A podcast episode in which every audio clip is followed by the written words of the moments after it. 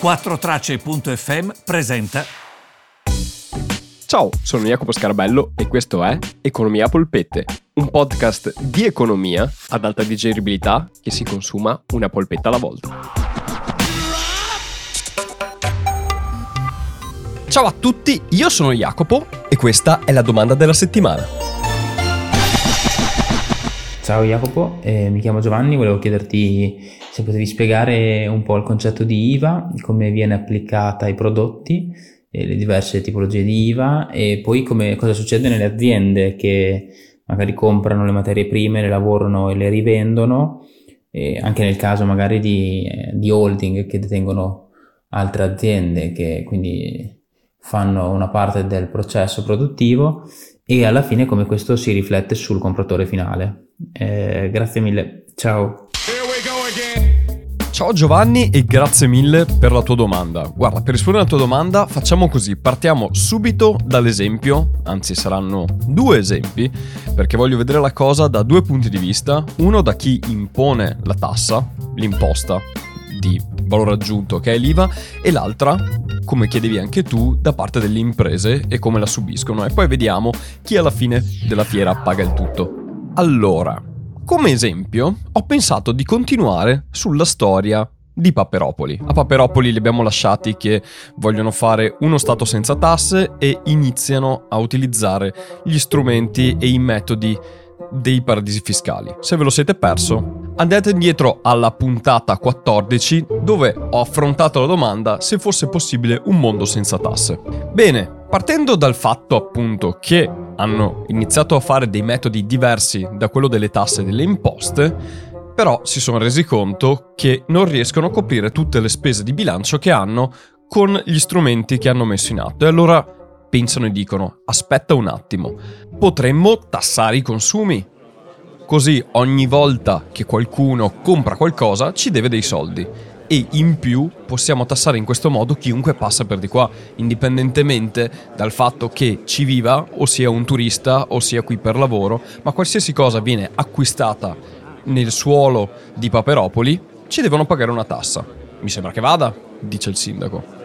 E un assessore dell'opposizione fa: Aspetti, sindaco, ma se facciamo così e tassiamo tutto quello che viene venduto, beh, io mi oppongo perché è eccessivo. Cioè, vorrebbe dire che tassiamo le materie prime, i semi lavorati, il prodotto finito. Alla fine della fiera, un prodotto finale viene tassato così tante volte ogni volta che passa di mano che costerebbe tantissimo.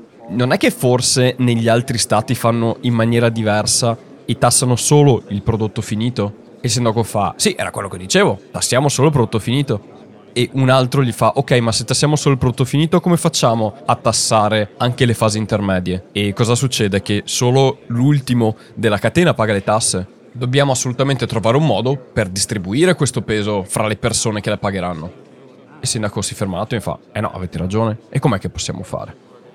E allora arriva il genio del villaggio e dice, beh, negli altri stati funziona in questo modo, viene tassata ogni fase produttiva, però poi la fase successiva può scontare la parte che ha già pagato di tasse, in maniera tale che l'ultima parte paga la tassa praticamente per tutti, ma le fasi intermedie pagano le tasse solo per la parte aggiuntiva di valore che hanno dato e per questo viene chiamata imposta sul valore aggiunto. Quindi la tassa viene pagata all'aggiunta di valore che il prodotto ha nelle varie fasi di produzione. E allora il sindaco fa, sì ma se la mettiamo così tassiamo solo i prodotti e tutti i servizi come facciamo?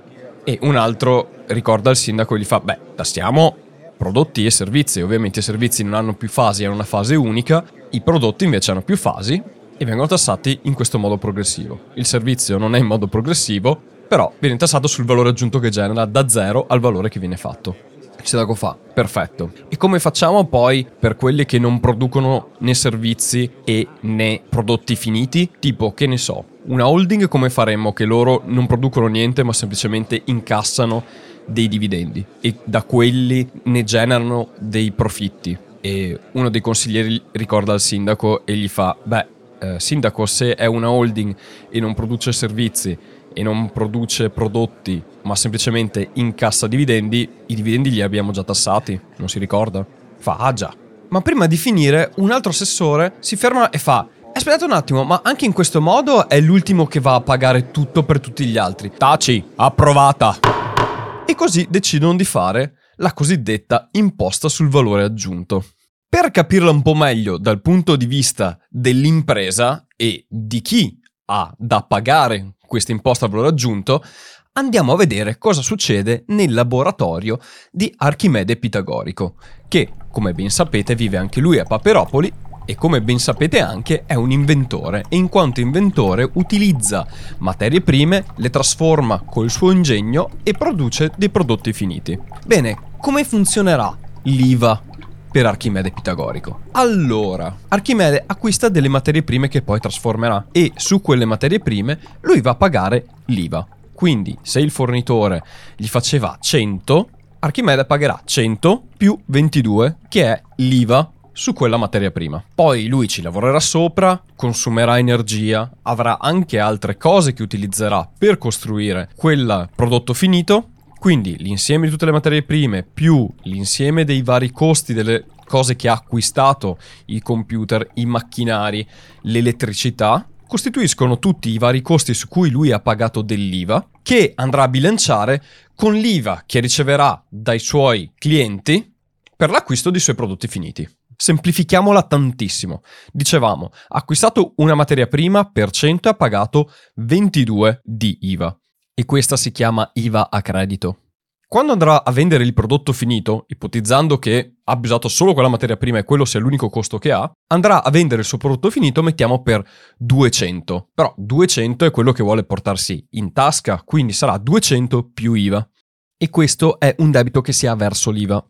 Essendoci un IVA al 22%, per i prodotti che fa Archimede, lo venderà a 244. Ora, lui aveva già pagato 22 di IVA, che poi erano state pagate allo Stato effettivamente dal suo fornitore. Lui dovrebbe pagare allo Stato 44, ma avendone già pagate 22, ne pagherà allo Stato solo 22, che è 44 meno 22. Quindi così funziona com'è il calcolo dell'IVA. Si va a vedere da una parte tutto quello che si è acquistato e dove si è pagata l'IVA e ovviamente si possono utilizzare per scontare l'IVA che si andrà a pagare solo esclusivamente tutti i costi inerenti all'attività aziendale o ai servizi che vengono erogati, quindi devono essere legati quei costi al prodotto finito in qualche modo. Il cosiddetto principio di inerenza e dall'altra si va a vedere quanta IVA si è fatta pagare al proprio cliente. E poi, alla fine di ogni mese, trimestre, a seconda di quello che ogni impresa ha deciso di versare l'IVA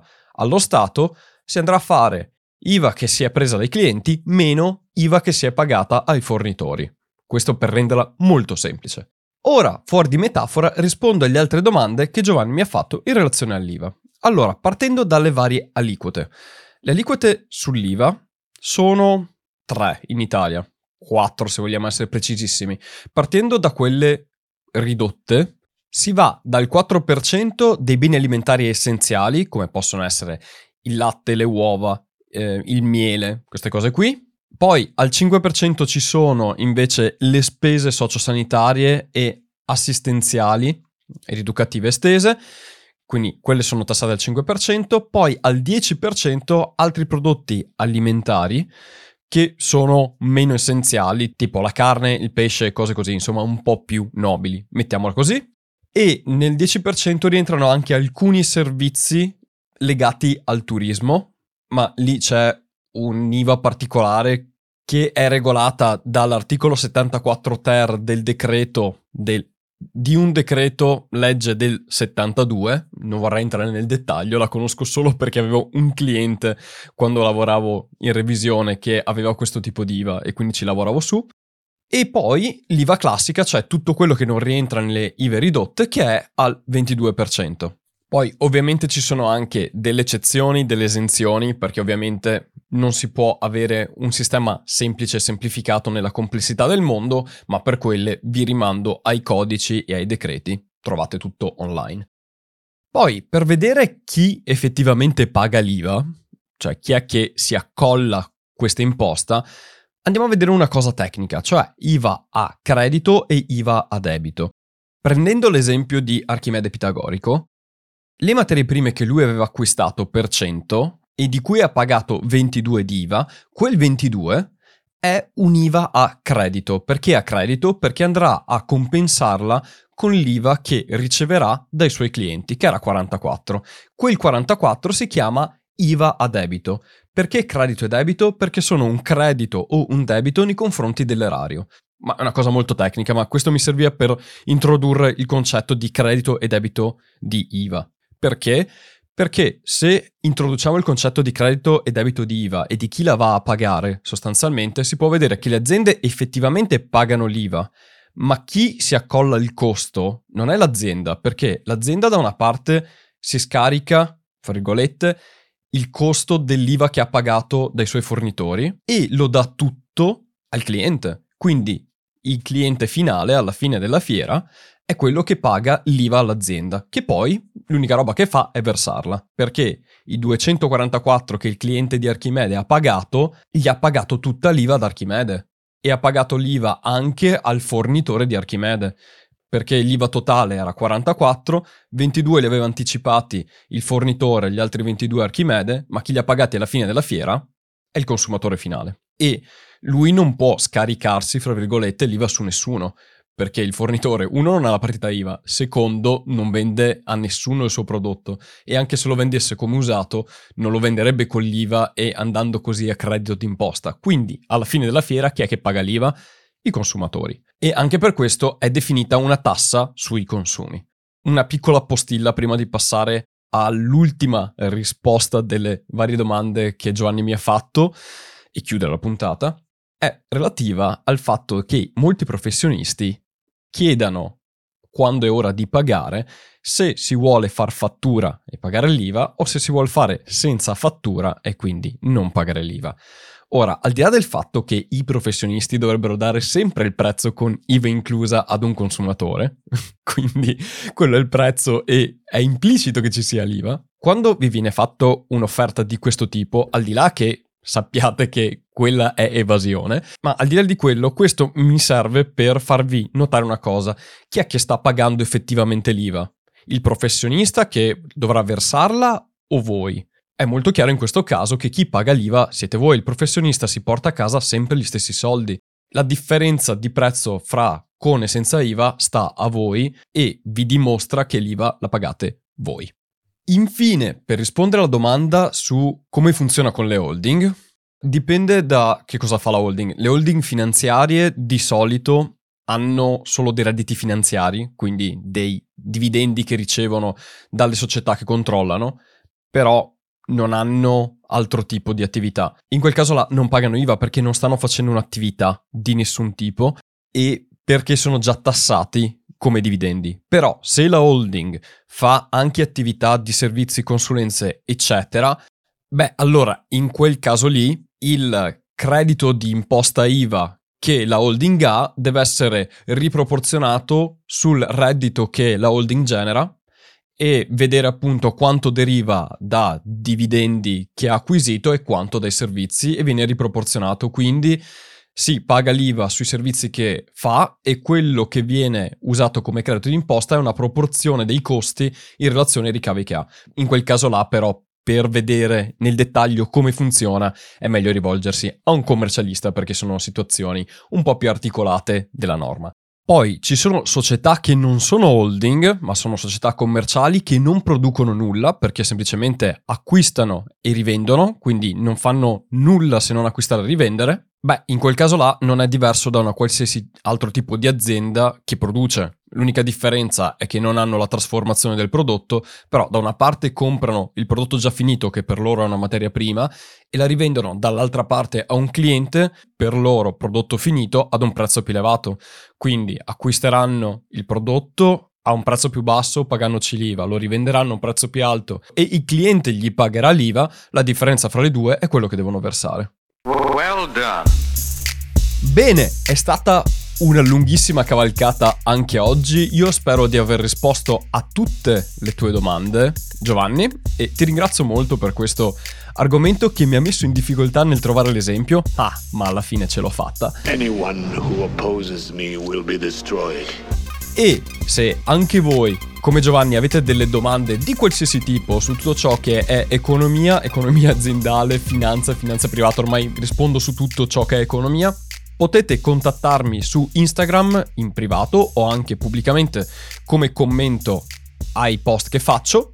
Su Instagram, fra l'altro, sto iniziando a fare post non relativi alle puntate, ma relativi ad altri argomenti anche che ho trattato con alcuni di voi privatamente e sto valutando anche la creazione di un gruppo Telegram, mi è stato richiesto da più persone e in più inizierò anche a fare delle live sempre lì, sempre su richiesta di chi mi ascolta e quindi quando li creerò vi girerò tutti i link necessari li troverete comunque su Instagram. Quindi andate su Instagram e iscrivetevi perché ho molti meno follower della gente che mi ascolta, lo so, perché forse voi non lo sapete, ma ho i dati sugli ascolti. Quindi iscrivetevi su Instagram e così siete anche aggiornati ogni volta che esce una puntata e in più su Instagram metto delle informazioni che a volte in puntata non dico perché? Perché mi, sono venuti in mente dopo che ho registrato e mandato la puntata in post produzione e quindi potreste conoscere cose in più che non ho detto in puntata leggendovi il post. Detto ciò, noi ci risentiamo come sempre mercoledì prossimo per un'altra domanda e un'altra risposta io vi mando un grandissimo abbraccio, vi auguro un'ottima settimana e come sempre, ciao da Jacopo.